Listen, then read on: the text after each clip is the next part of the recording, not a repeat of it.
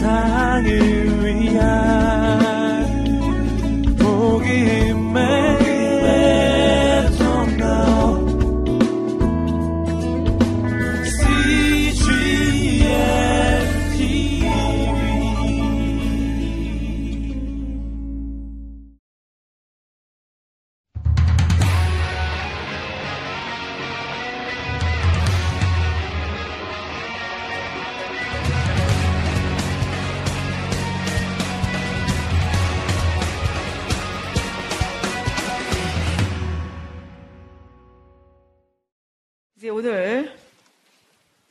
마지막이기 때문에 신약을 시대로 한번 구조하겠습니다.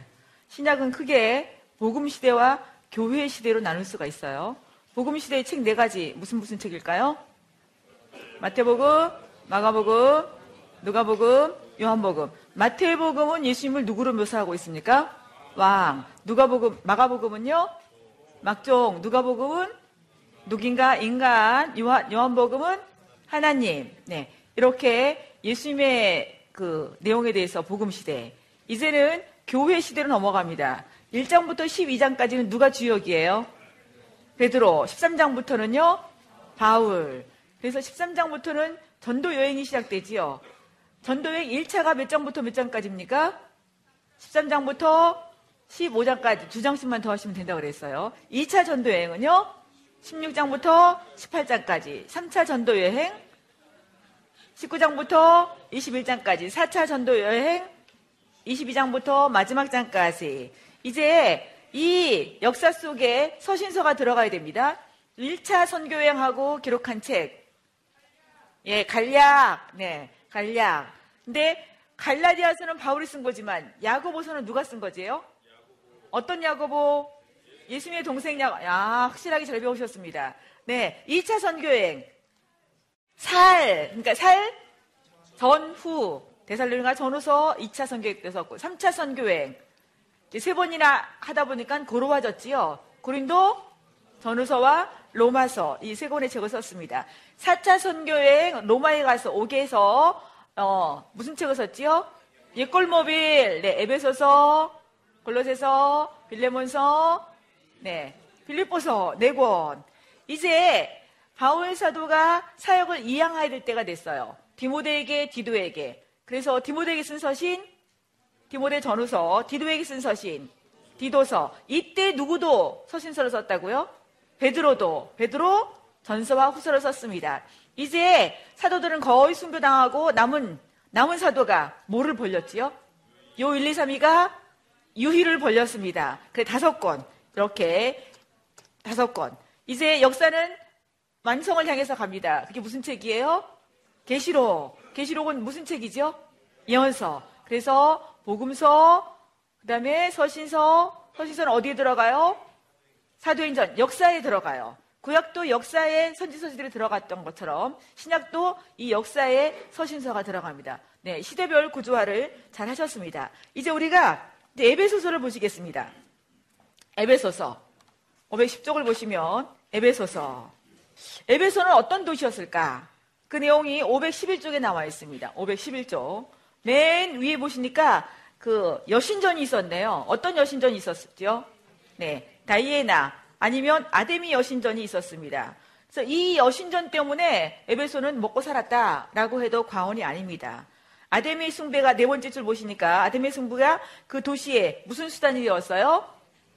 네. 생존 수단이 되었지요. 네.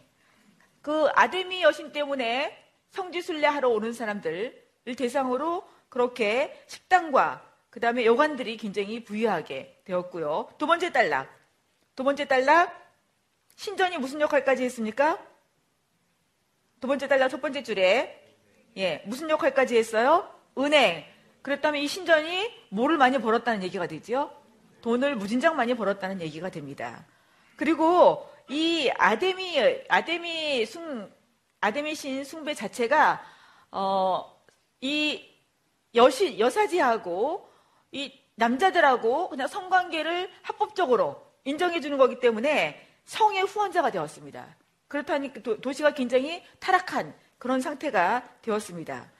설상가상으로 세 번째 단락 보니까 온갖 종류의 마술과 요술을 부렸으며 그 내용을 기록한 책까지 발간되는 그런 그런 도시가 바로 에베소였습니다. 그러면 바울 사도가 이 에베소 교회를 언제 세웠는지 혹시 기억이 나시는지요? 몇 차 전도여행 때 에베소 교회가 세워지고 네, 2차 전도여행 때 에베소 교회가 세워지고 3차 전도여행 때 또 에베소 가서 목회를 했습니다. 그런데 이 에베소 교회를 누구에게 맡겼는가? 바로 디모데에게 맡겼어요. 누구에게 맡겼다고요? 디모데에게. 디모데에게 맡긴 에베소 교회를 향해서 쓴 서신이 바로 에베소인데 어디서 기록했다고요? 로마에서 어디로 보냈습니까? 에베소로 보냈어요. 누가 사역을 하고 있었어요? 디모데가. 그러면 이 에베소 교회의 주 내용이 뭐냐? 주로 교회론에 대한 내용입니다. 교회가 무엇이냐? 그런 내용들을 다루고 있습니다. 그러면 이 에베소 교회의 큰 내용을 본다면 항상 서신서는 앞부분은 무엇이고 뒷부분은 무엇이라고 그랬지요? 앞부분은 교리적인 내용이라면 뒷부분은 실천적인 내용이다. 그 앞부분에서는 그리스도 안에서 누리는 복이 무엇일까? 그리스도, 그리스도 안에 있는 그 교회, 교회가 누리는 복은 무엇일까? 그런 내용들을 기록하고 있어요. 뒷부분에서는 내가 교회로서 어떻게 살아야 될까? 그런 실천적인 면을 다루고 있습니다. 그러면 이 에베소서, 에베소서 교회의 모습이 무엇일까? 511쪽 보시겠습니다. 511쪽. 511쪽의 맨 밑에 딸락. 세 번째 줄, 그리스도에 같이 읽겠습니다. 시작. 그리스도의 피를 통해 하나님과 하나가 될 뿐만 아니라 그리스도의 교회 안에서 사람들 사이에 장벽까지도 없어졌습니다. 이때, 이때까지만 해도 유대인과 이방인들이 서로 이렇게 하나가 되지 못했었습니다. 왜냐하면 유대인들은 이방인을 알기를 사람으로 알지 않아요. 그런데 일단 예수 그리스도를 믿으면 그 장벽이 없어졌다는 거예요. 그래서 그리스도 안에서 하나가 됐다. 한 몸이다. 그것을 강조를 하고 있습니다. 왜냐하면 그 세 번째 줄 읽겠습니다. 이제는 시작. 이제는 유대인과 이방인 사이에 더 이상의 구별이 없으며 오히려 그리스도를 믿는 모든 사람들은 하나님의 한 가족이 되었기 때문에. 그래서 우리 찬송가에 이런 찬송가가 있습니다. 한 피바다 한 몸이룬 형제 자매. 이런 그 찬송가의 가사가 있습니다. 누구의 피로 한 몸을 이뤘습니까? 우리는 예수 그리스도의 피로. 그러니까 우리가 예수의 그리스도의 피로 혈육이 된 거예요. 영적인 혈육이 됐다는 거예요. 한번 옆 사람을 보시고 당신과 나는 한 가족입니다. 네. 네. 어떻게 한 가족 의식으로 살아가고 있습니까, 지금? 네? 이게 굉장히 중요한 내용이에요. 이게 바로 교회라는 거예요. 그래서 바, 그 바울 사도가 바울 사도가 교회에 대해서 말만 하면 막 심장이 터질 것 같은 거예요. 왜냐하면 이 땅의 이 교회는 하나님의 유일한 대안이기 때문에 그렇습니다. 이 세상에 하나님의 뜻을 이룰 수 있는 것이 아무것도 없습니다. 오직 무엇만 이룰 수가 있어요? 교회만. 누구의 뜻을 이룰 수가 있다고요? 하나님의 뜻을 이룰 수가 있다는 거예요. 이 교회, 이 교회가 교회답게 살기 위해서 어떻게 해야 될까? 512쪽 넘어가시겠습니다. 512쪽. 512쪽에 교회론에 대해서 말 하면서 어, 영적 전투를 강조한 이유 그 단락의 두 번째 줄 바울이 같이 읽겠습니다. 시작. 바울이 에베소서에서 특별히 영적 전투를 강조하고 있는 이유는 에베소가 영적 적대 세력의 본거지이기 때문입니다. 주로 어떤 신, 어떤 신과의 그런 영적 전투예요? 아데미 여신과의. 그래서 이 영적 전투를 잘 하기 위해서는 누구의 전신갑주를 입으라고요? 하나님의 전신갑주를 입어야 된다. 전신갑주가 여러 가지가 있지요. 여섯 가지가 나와 있습니다. 허리띠. 네, 허리띠에 항상 하고 다닙니까? 벗어놓습니까? 항상 하고 다니지요. 네, 흉배. 입었으니까 항상 하고 다녀야 되는 거지요. 신. 신었으니까 항상 신고 다녀야 되는 거지요. 이거는 한 번 입으면 계속 하고 다녀야 되는 것이에요. 방패. 방패는 어디다 들지요? 손으로 들지요.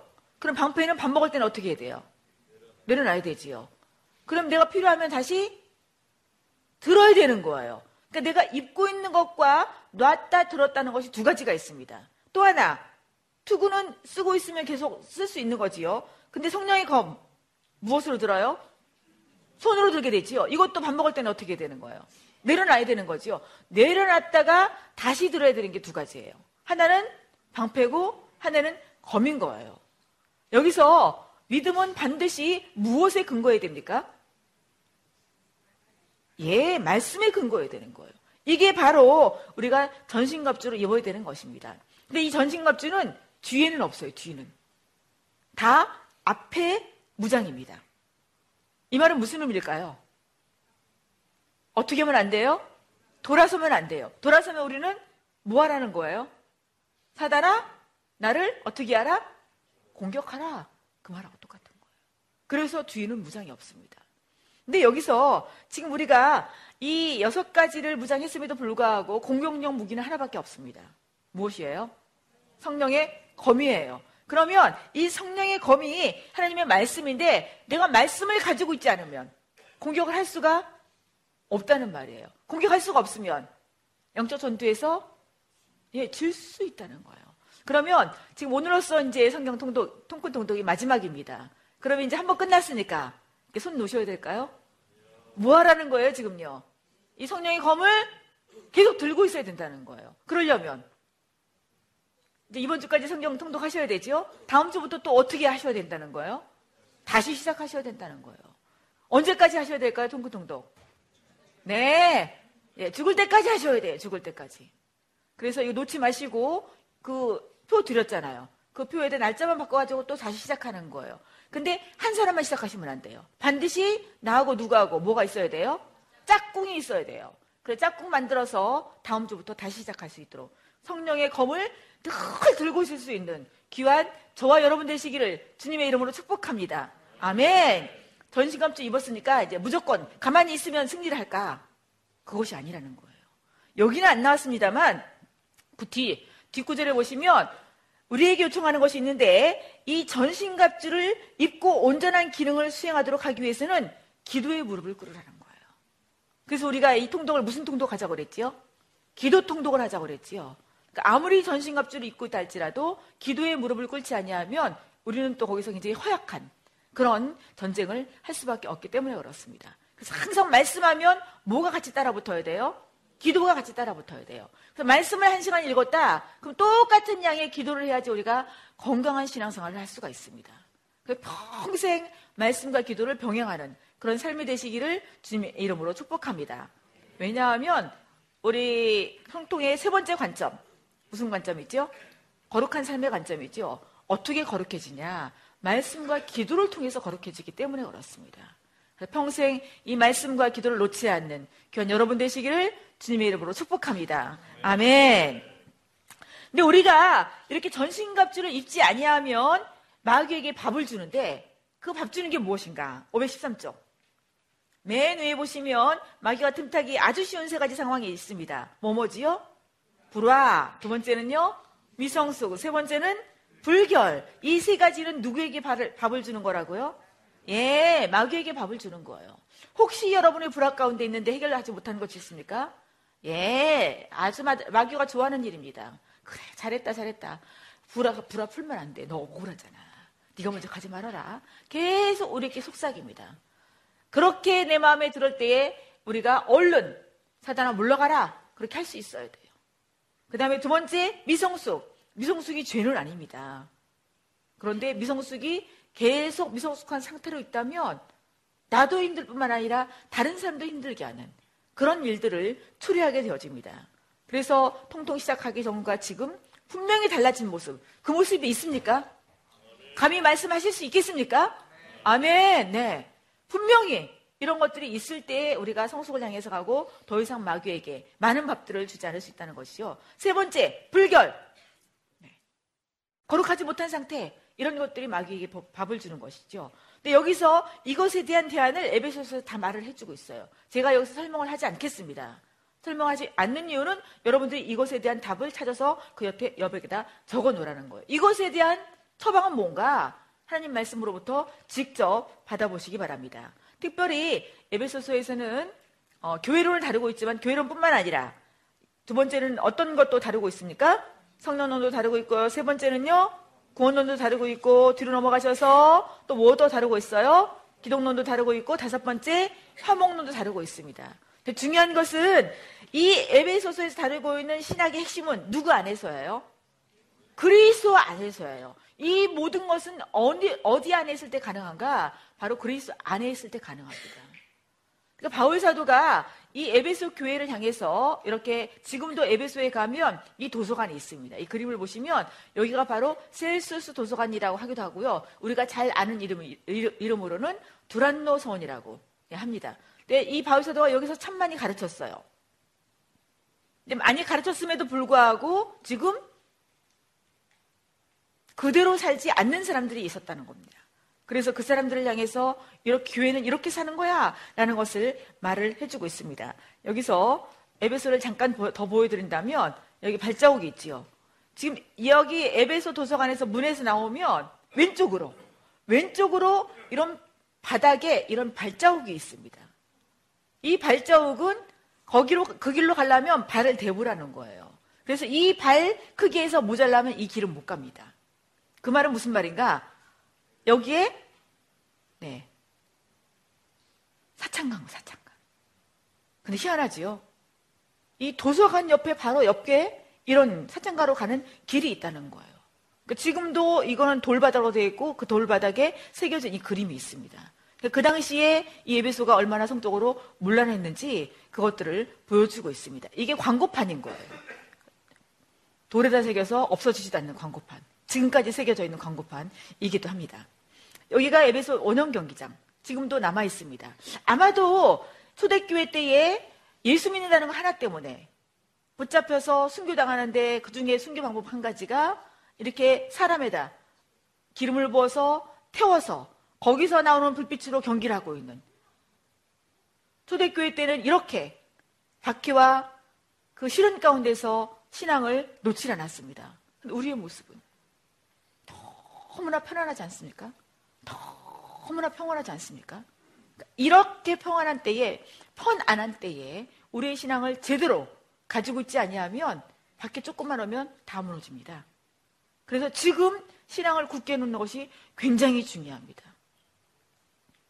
여기 에베소에 가면 여기 니키 여신 지금 그 우리 그 운동화에 나이키 있지요?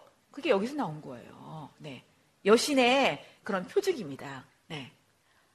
아데미 여신. 지금 에베소가 그렇게 그 심하게 섬겼던 아데미 여신. 굉장히 많지요. 가슴이 이렇게 많은 거예요. 이 여신을 섬기면 이렇게 풍성하게 준다는 것입니다. 이렇게 인간이 어리석어요. 그러니까 이 아데미 신전이 굉장히 그 크게 발달했던 곳이에요. 근데 옆에 보시니까 돌기둥 두 개가 보이죠? 지금은 돌기둥 두 개밖에 없는 거예요. 이것도 고고학자들이 찾아서 쌓아놓은 거예요. 이것은 무엇을 말하느냐? 우상을 숭배하는 것을 다 헛것이다. 인유의 결말은 회망이다. 인유는 멸망의 지름길이다. 이것을 밝히 역사 속에서 보여주고 있는 현장이 지금도 에베소에 가면 있습니다. 그러면 디모데 사역지가 어디였는가? 에베소였어요. 에베소 교회의 담임 목회자. 그 디모데에게 보낸 편지가 디모데 전서와 디모데 후서였다. 이 디모데 전서를 우리가 한번 보시겠습니다. 디모데 전서 보시면 디모데 전서는 교회에 보낸 편지예요. 디모데 개인에게 보낸 편지예요. 디모데 개인에게 보낸 편지예요. 디모데는 지금 뭐 하고 있다고요? 목회를 하고 있다. 담임 목회자인 거예요. 그래서 목회자로서 어떻게 살아야 될까? 그 내용을 기록해 주고 있는 책이 바로 디모데 전서입니다. 그래서 그 디모데의 회중들, 그 회중들과 그들의 행동에 대해서 어떻게 해줘야 되는가. 그 다음에 사역자로서 어떻게 삶을 살아야 되는가. 그런 삶을 말을 해주고 있는 것이 바로 디모데 전서예요. 그러면 디모데는 어떤 사람이었을까? 514쪽. 맨 밑에 줄, 맨 밑에 줄 중간쯤 보시니까 디모데는 뭐가 소심했고 성격이 소심했고 민감했던 사람입니다. 설상가상으로 또 나이가 어린 거예요. 그래서 이 회중들로 하여금 이렇게 권위를 잘 인정하지 못하게 하는 그런 상황에 처해 있었습니다. 그래서 내 연수함을 업신여기지 못하게 하라. 그리고 네가 잘 가르쳐라. 그것들을 권면하기 위해서 디모데 전서를 썼습니다. 그러면 이 디모데 전서의 내용, 이 내용을 언제쯤 썼을까? 바울 사도가 아마 그 로마에 오게 갇혔다가 잠깐 풀려났을 때 그때쯤 썼을 것이다. 학자들은 그렇게 생각을 합니다. 그러면 이 디모데에게 디모데에게 말씀했던 그런 내용들 왜 그렇게 말을 하게 되었을까? 515쪽을 보시면 그 바른 교훈을 전파해야 될 목자의 사명 그 밑에 달락 바로 그 밑에 달락 보시면 어, 바울은 에베소에 같이 한번 읽어보실까요? 시작. 바울은 에베소에 있는 디모데에게 편지를 보내 거짓된 교훈을 멀리하고 바른 교훈을 전파해야 될 목자의 책임을 일러주었습니다. 디모데가 목회하고 있는 에베소 교회는 기독교와 유대교를 혼합하려는 움직임이 있었습니다. 여기 지금 거짓된 교훈을 멀리하고 이 말은 지금 그, 그 안에 뭐가 들어있다는 거예요? 거짓된 교훈을 말하는 사람들이 들어있다는 거예요. 그래서 또 혼합하려는 움직임, 여기에서 바른 교훈을 가르쳐 주도록 그렇게 말을 하고 있습니다. 설상가상으로 율법 교사들의 이단 사설이 에베소 교회를 위협하고 있었습니다. 그래서 그것이 허탄한 신화를 만들어내고 그렇게 변론하는 그런 일들이 많이 있었습니다. 그래서 이 디모데에게 그런 교회에서 목회하고 있는 디모데에게 뭐라고 지금 당부하고 있는가? 밑에 성경 구절을 같이 읽어보실까요? 믿음의 시작. 믿음의 선한 싸움을 싸우라. 영생을 취하라. 이를 위하여 내가 부르심을 받았고 많은 증인 앞에서 선한 증언을 하였도다. 디모데야 망령되고 헛된 말과 거짓된 지식의 반론을 피함으로 내게 부탁한 것을 지키라. 이것을 따르는 사람들이 있어 믿음에서 벗어났느니라. 은혜가 너희와 항상 아, 있을지어다. 그러니까 여기서 벗어난 사람들을 향해서 믿음의 선한 싸움을 싸울 것을 그러니까 잘 가르칠 것을 목회자인 디모데에게 부탁을 하고 있습니다. 그러면 이 디모데에게 편지를 보내고 나서 다시 디모데후서를 보내기 전에 누구에게 또 편지를 보냈는가? 바로 디도에게 편지를 보냈습니다. 디도는요, 디도는 어느 교회에서 목회를 하고 있었는가? 여기 그레데, 그레데 섬에 있는 교회에 목회를 하고 있었습니다. 그레데인들의 특징들은 어떤 내용이 있었을까? 516쪽에 보시면 맨 첫 번째 단락. 그레데인은 같이 읽어보실까요? 시작. 그레데인들은 소란한 민족 중의 하나로서 민족성이 좋지 않아 거짓말을 많이 하며 악한 짐승과 같이 자기 배만 위한 게으름쟁이들이었습니다. 이런 곳에 세운 교회가 무슨 성격이 강했습니까? 유대주의 성격이 강한 이단들이 들어왔어요. 그 단락이 밑에서 두 번째 줄 이단들의 같이 읽겠습니다. 시작. 이단들의 잘못된 교훈에 대해 경계할 것과 디도와 장로들이 해야 할 일들을 이 서신에서 말하고 있습니다. 그 당시에 그레데인 하면 방종한 사람, 그것과 같은 의미로 사용될 정도로 그레데인들이 방탕한 삶을 살았습니다. 그래서 거기서 목회하고 있는 디도에게 목회자로서 어떤 삶을 살아야 될까? 그것을 말해주고 있는 책이 바로 디도서입니다. 그러면 이 디도서에서 핵심적으로 말해주고 있는 내용이 무슨 내용인가? 517절 가운데의 성경 구절을 읽겠습니다. 그리스도가 시작 그 그리스도가 우리를 대신하여 자신을 주심은 모든 불법에서 우리를 구속하시고 우리를 깨끗하게 하사 선한 일을 열심히 하는 자기 백성이 되게 하려 하심이니라. 무슨 일을 열심히 하는? 선한 일을 열심히 하는. 네. 아무리 그레이인들이 방탕한 삶을 산다 할지라도 믿는 너희는 무슨 삶을 살아라? 선한 일에 열심히 하는 삶을 살아라. 우리 통통의 세 번째 관점이 어떤 관점이죠? 거룩한 삶의 관점이죠. 거룩한 삶의 관점은 무슨 삶으로 드러날 수밖에 없는가 하면 선한 삶으로 들어갈 수밖에 없다는 거예요. 그러니까 선한 삶을 더 구체적으로 표현한다면 우리가 계속 몇 주 동안 나눔과 섬김 그 내용이 굉장히 많이 강조되었지요. 그러니까 나눔과 섬김을 삶에 살면 그것이 무슨 삶으로 드러나는가? 선한 삶으로 드러납니다. 그것이 바로 우리의 거룩한 삶의 증거라는 것입니다. 그러니까 세상을 탓하지 말라는 거예요. 방탕한 사람이 너무 많다는 것을 탓하지 말라는 거예요. 믿는 너 한 사람이라도 선한 일에 열심히 하는 하나님의 친백성이 되어라. 왜? 그렇게 했을 때에 금태 달랑. 네 번째 줄 성령 충만 시작. 성령 충만을 받은 초대 예루살렘 교, 교회 교인들도 저들의 행실이 불신자들의 칭찬을 받을 정도였습니다. 무슨 삶 때문에? 선한 일을 열심히 하는 삶 때문에 불신자들에게 칭찬을 받았다. 네. 우리 삶에 생명이 들어오잖아요. 영생의 삶이 들어오면 이런 것들이 자연스럽게 일어난다는 것입니다. 그럼 여러분의 삶을 점검해 보세요. 내가 통통해 들어왔는데 나로 인해서 한 사람이 이렇게 돌아오는 사람이 있었는지 이렇게 살았다면 여러분들은 제대로 사신 겁니다. 그러나 돌아오지 않고 있다. 그러면 점검해 보셔야 돼요. 누구의 삶을? 통통하고는 나의 삶을 점검하셔야 돼요. 그렇다고 안 돌아왔다. 그랬다고 좌절하지 마십시오. 다시 뭐 하시면 돼요? 다시 시작. 하시면 되는 거예요. 하나님, 이번에는 잘 안 되는데요. 다음번에 할 때 하나님 저를 통해서 이런 사람이 생기게 해주세요. 라면서 기도하면서 하시면 분명히 여러분들 통해서 한 명 이상이 돌아올 줄로 믿습니다.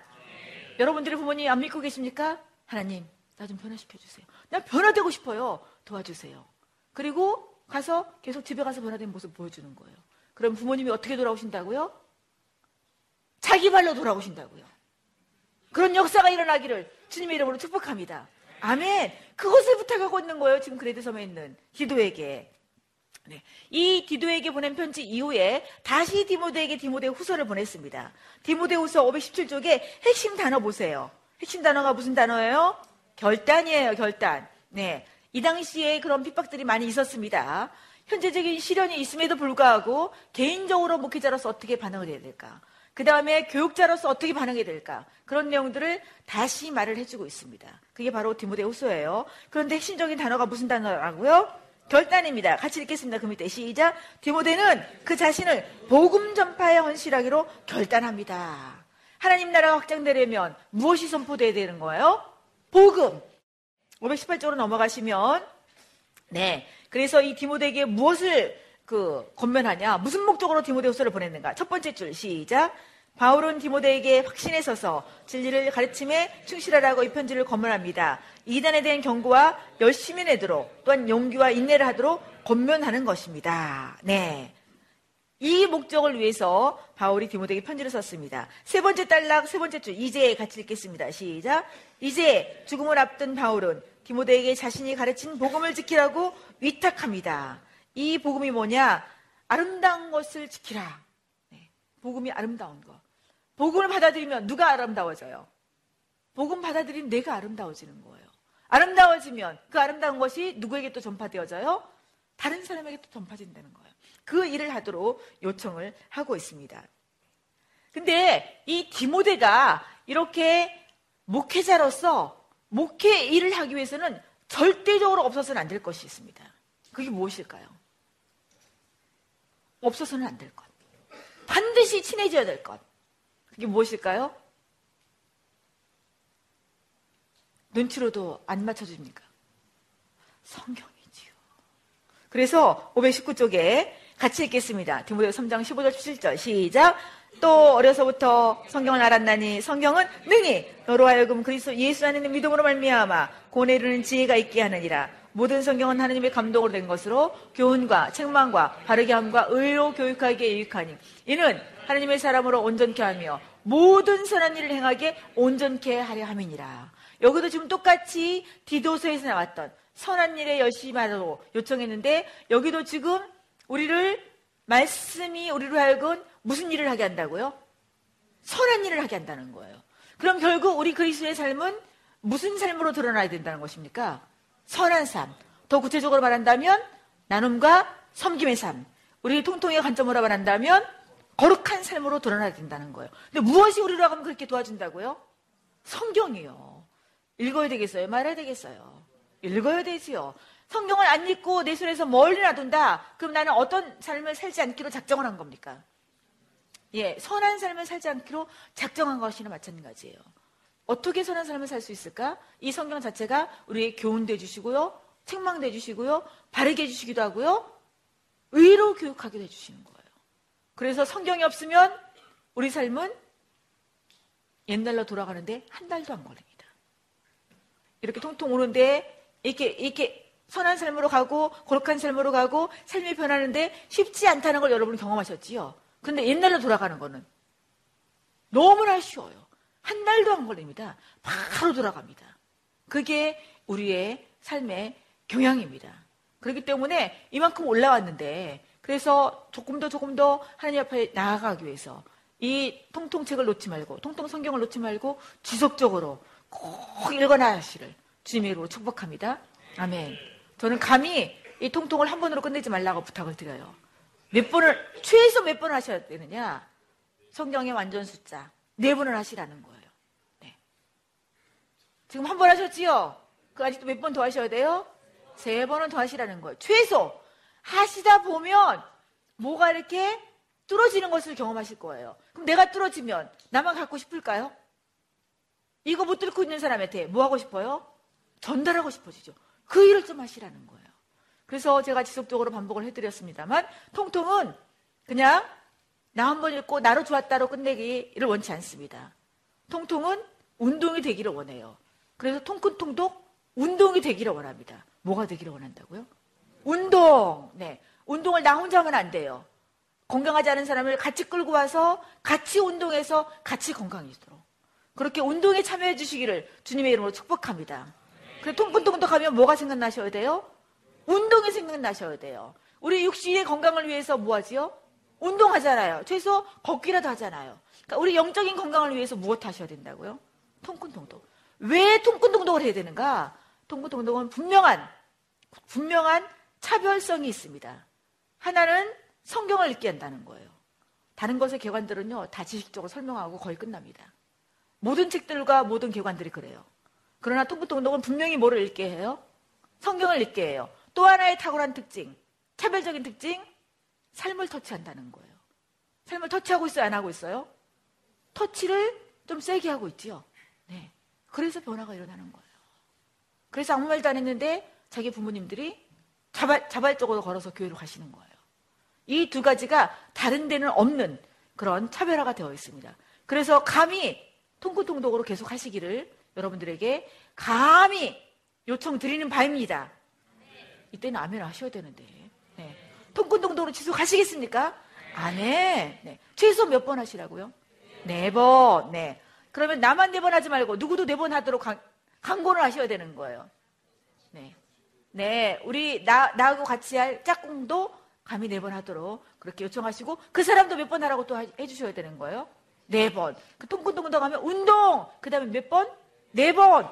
이것이 같이 가기를. 그렇게 해주시기를 주님의 이름으로 축복합니다. 아멘. 그래서 이 성경이 이런 의미이기 때문에 우리가 끝까지 성경을 읽으셔야 돼요. 이제 이때에 디모, 바울이 디모데에 전후서를 썼고요. 디도에게 또 편지를 썼습니다. 이때 누구도 편지를 썼지요? 베드로도 편지를 썼습니다. 그럼 베드로, 베드로가 편지를 썼을 때에 그 베드로의 수신자들의 상태는 어땠을까? 520쪽 같이 읽겠습니다. 520쪽. 네. 520쪽 첫 번째 줄을 같이 읽어보실까요? 시작. 바울과 베드로 사이에 믿음에 관하여 근본적인 차이가 있다고 많은 초대 기도, 기독교인들이 예, 오해했기 때문에 베드로는 이를 지정해 시정해 주기 위함뿐만 아니라 시험과 박해를 받고 있는 성도들을 주님의 말씀으로 위로하고 건면하기 위해서 썼습니다. 무엇을 썼어요? 베드로 전설을 썼어요. 베드로 전서는 어떤 교회에 보낸 편지가 아니에요. 그 당시에 박해받고 있는 실언을 당하고 있는 그리스도인들에게 쓴 편지입니다. 무엇을 주기 위해 썼는가? 이 바울은 주로 믿음을 강조했다면요. 요한은 사랑을 강조했습니다. 베드로는 무엇을 강조했다고요? 소망을 강조했습니다. 그래서 이 어려운 시대를 살고 있으면서 소망을 가지고 좀 인내해라. 그것들을 격려하기 위해서 베드로 전설을 썼습니다. 그래서 1장부터 2장까지, 2장 중반까지는 이 소망에 대해서 말을 하고 있어요. 우리가 산 소망을 굳게 잡자. 그 다음에 2장부터 4장까지는 우리가 이 땅에서 순례자다. 이 땅이 전체가 아니다. 그러니까 이 땅에서 본향을 향해서 나아가자. 근데 말씀을 굳게 잡고 있어야 된다. 그것들을 말을 해주고 있습니다. 이제 마지막 단락에서는 지금 핍박을 받고 있는데 이 심한 핍박을 어떻게 하면 이길 수 있을까? 그것들을 격려해주고 있습니다. 이 당시에 이 베드로 전설을 수신하는 수신자들은요, 굉장히 힘든 그런 핍박과 실현 가운데 있었습니다. 왜냐하면 이때는 지금 누가 지배하고 있었습니까? 네, 로마가 지배하고 있었어요. 근데 로마가 이 기독교인들을 굉장히 박해했습니다. 누구 황제 이후로? 네로 황제 이후로. 그래서 이 기독교인들이 심한 박해 가운데 믿음을 잃지 않고 그 믿음을 지키기 위해서 너무나 너무나 힘든 삶을 살아가고 있었습니다. 그때에 베드로가 이 믿음을 잃지 않고 믿음을 굳건하게 잡도록 이 편지를 써서 전달해 준 것이 바로 베드로 전서이기도 합니다. 521쪽에 보시면요. 521쪽에 이 베드로 전서의 수신자의 상황을 볼 수가 있습니다. 두 번째 달라 네, 두 번째 장 첫 번째 줄 네로에 같이 읽겠습니다. 시작. 네로의 시대가 되자 그리스도인들을 향한 핍박은 드디어 유대 지경을 넘어 확대되었습니다. 네로가 로마를 불태웠으며 자기가 원하는 대로 로마를 재건한다는 소문이 돌아왔습니다. 네로는 시민들의 관심을 자기로부터 다른 데로 돌리기 위한 속죄양이 필요했습니다. 그래서 그 화제를 누구 탓으로 돌렸습니까? 그리스도인 탓으로 돌렸어요. 그래서 이 그리스도인들을 핍박하기 시작해서 핍박 가운데 있었던 그 사람들이 바로 베드로 전서의 수신자입니다. 그러면 이 베드로 전서를 보낸 목적이 무엇일까? 그 밑에 달라. 그, 그 밑에 밑에 달라. 베드로는 같이 읽겠습니다. 시작. 베드로는 자신의 편지를 읽는 사람들이 전혀 없이 큰 박해에 직면할 것임을 알았기 때문에 그들에게 이런 고난에 대한 하나님의 관점을 전하여 믿음이 흔들리지 않고 고난을 견디게 하려고 이 편지를 썼습니다. 무슨 시험이 올 것을 대비하도록 했는가 하면 불같은 시험 올 것을 대비를 하도록 이 베드로 전설을 써서 주고 있다는 것입니다. 그러면 이 베드로 전설을 통해서 이 그리스도인들에게 격려해주고 있는 내용 그것이 바로 맨 밑에 달라 베드로는 같이 읽겠습니다. 시작. 베드로는 신자들의 중요한 목표가 그들의 거룩한 생활 방식을 통해 사람들이 하나님을 주목하게 하는 것이라고 편지했습니다. 이게 바로 이 박해받는 사람들에게 신자의 중요한 목표가 뭐냐? 바로 비록 박해가 있다 할지라도 우리는 어떤 삶을 살아야 된다? 거룩한 삶을 살아야 된다는 거예요. 왜? 우리에게는 무엇이 있기 때문에? 무엇이 기다리고 있기 때문에? 영원한 삶이 기다리고 있기 때문에 이것은 잠깐이다. 그것을 격려해 주기 위해서 베드로 전설을 쓰고 있다는 것입니다. 뒤로 넘어가시면 이제 이때에 유다도 유다도 편지를 써서 보냈습니다. 여기서 유다 유다는 어떤 유다일까요? 가론 유다? 누구일까요? 가론 유다는 이미 어떻게 됐지요? 죽었습니다. 네, 자결했습니다. 그러면 여기 유다서를 보낸 유다의 저자는 누구일까요? 네, 예수님의 형제. 네. 이 야고보서도 예수님의 형제가 썼지요. 마찬가지로 유다도 예수님의 형제 유다가 썼습니다. 그러면 이 유다서, 유다서에는 어떤 사람들이 있었을까? 그 두 번째 줄, 오른쪽 끝에 그가 시작. 그가 초대교회 배교자들의 고의로 교회 일원으로 남아있으면서 믿음을 거절하고 있었기 때문에 그 정도가 위험수에 도달하자 그들에게 자신을 지키라고 경고적인 선언의 강도를 매우 강하게 심지어는 예수 그리스도를 부인하면서 교회 나오는 신앙심이 없는 자들에게 엄한 경고를 하고 있습니다. 네. 누구도 교회 나왔다고요? 그리스도를 부인하는 사람도 교회 나왔다는 거예요. 그래서 그들에게 그들에게 믿음을 버린 것들이 무엇인지 그, 그, 그런 것들이 어떻게 드러나는 것인지 그것을 경고하고 있는 내용이 바로 유다서입니다. 그래서 이런 상황 속에서 우리가 어떻게 싸울 수가 있는가 그것들을 말해주고 있는 책이 바로 유다서입니다. 한 장이지만 굉장히 강력하게 말씀을 해주고 있는 책이 바로 유다서이기도 합니다. 네. 이 유다서에, 유다서의 그 거짓 교사들에게 어떤 경고를 하고 있습니까? 523쪽에 두 번째 단락 보시겠습니다. 유다가 같이 읽어보실까요? 시작. 유다가 목회하는 공동체에 은밀히 들어온 몇 사람이 은혜를 세교꼬리로 바꾸고 그리스도의 신성을 부인한 이단 가르침을 버티렸습니다. 네. 우리가 이 신앙의 내용을 잘 모르잖아요.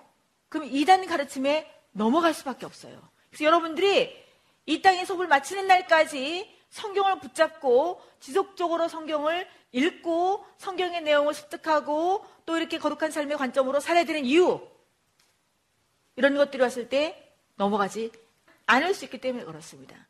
그러면 이 이단 가르침, 이단 가르침을 퍼뜨리는 이 암초 같은 이들의 특징이 무엇인가? 거기다가 절수만 적어 놓으세요. 16절에 보시면요. 막 원망을 합니다. 그리고 불평을 해요. 자기 자랑을 합니다. 그리고 자기 이익을 위해 살아갑니다. 여러분 주변에 이런 사람 있다면 약간 이단적인 특성으로 살고 있네? 라고 생각하셔도 틀림이 없습니다. 그러면 그렇게 생각하기 전에 지금 내가 이런 삶을 살고 있다면 내가 지금 정도로 가고 있다는 거예요? 정도로 가고 있지 않다는 거예요? 정도로 가고 있지 않다는 거예요. 먼저 누구를 점검하셔야 될까요? 자신을 점검하셔야 되는 거예요. 18절에 보시면 정욕대로 행해서 종종 자기 멋대로 살아가는 그런 모습들이 있습니다. 19절에 보시니까요. 분열을 일으켜요. 여러분 주변에 분열을 일으키는 존재들이 있습니까? 그러면 점검해 보셔야 돼요. 그 당사자가 나는 아닌지 한번 생각해 보시기 바랍니다. 이 사람들은 이 19절에 보시니까 육에 속한 자다. 성령은 없는 자다. 그럼 누구 멋대로 살아가는 사람들이죠? 자기 멋대로 살아가는 사람이에요. 우리가 정말 예수 그리스도를 믿는다면 성령이 우리 속에 내주한다면 적어도 내 멋대로 지속적으로 살아갈 수는 없습니다. 누가 계속 말씀하시니까 성령께서 우리에게 계속 말씀을 하시기 때문에 그렇게 살아갈 수가 없다는 것이죠. 그러면 그런 그런 그 암초에 걸려들지 않기 위해서 어떻게 살아야 되는가? 유다서는 한 장밖에 없습니다. 근데도 굉장히 심오한 진리들을 말을 하고 있는 게 20절부터 21절 절수만 적어 놓으세요. 그리고 이번 주에 읽으시면서 그 내용을 보시는데 그럼 어떻게 살아야 되는데 우리에게 지극히 거룩한 믿음 위에 우리 자신을 세우도록 말을 하고 있습니다. 그러면 이 믿음은 어, 무, 무엇 위에 기초를 해야지 제대로 우리가 건강한 믿음을 가질 수 있을까요? 말씀 위에. 그래서 여러분들이 지속적으로 무엇을 읽으셔야 돼요? 말씀을 읽으셔야 되는 거예요. 말씀을 읽지 않으면 누구 멋대로 살아갈까요? 예, 내 멋대로 살아가는 거예요. 그것을 우리는 무엇이라고 그러죠? 인위. 인위는 무, 무엇의 지름길이에요? 패망의 지름길, 멸망의 지름길이에요. 그래서 우리로 하여금 인위로 가지 않도록 다시 유자서를 통해서 말씀해 주고 있습니다.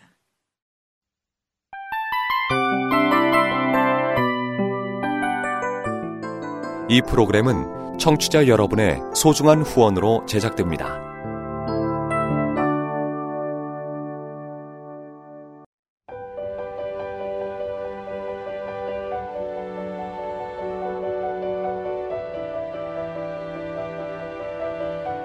세상에는 수많은 교회들이 있지만 더 깊이 있는 말씀 강해를 찾기 위해 크기로만 교회를 선정하지 않습니다. 보다 좋은 영적 콘텐츠를 더 많이 나누기 위해 방송비를 받지 않습니다. 1년 365일 복음만 전하고 싶어서 우리는 광고를 하지 않습니다. 온누리의 복음을 땅끝까지 CGN TV와 함께 땅끝 성교사가 되주세요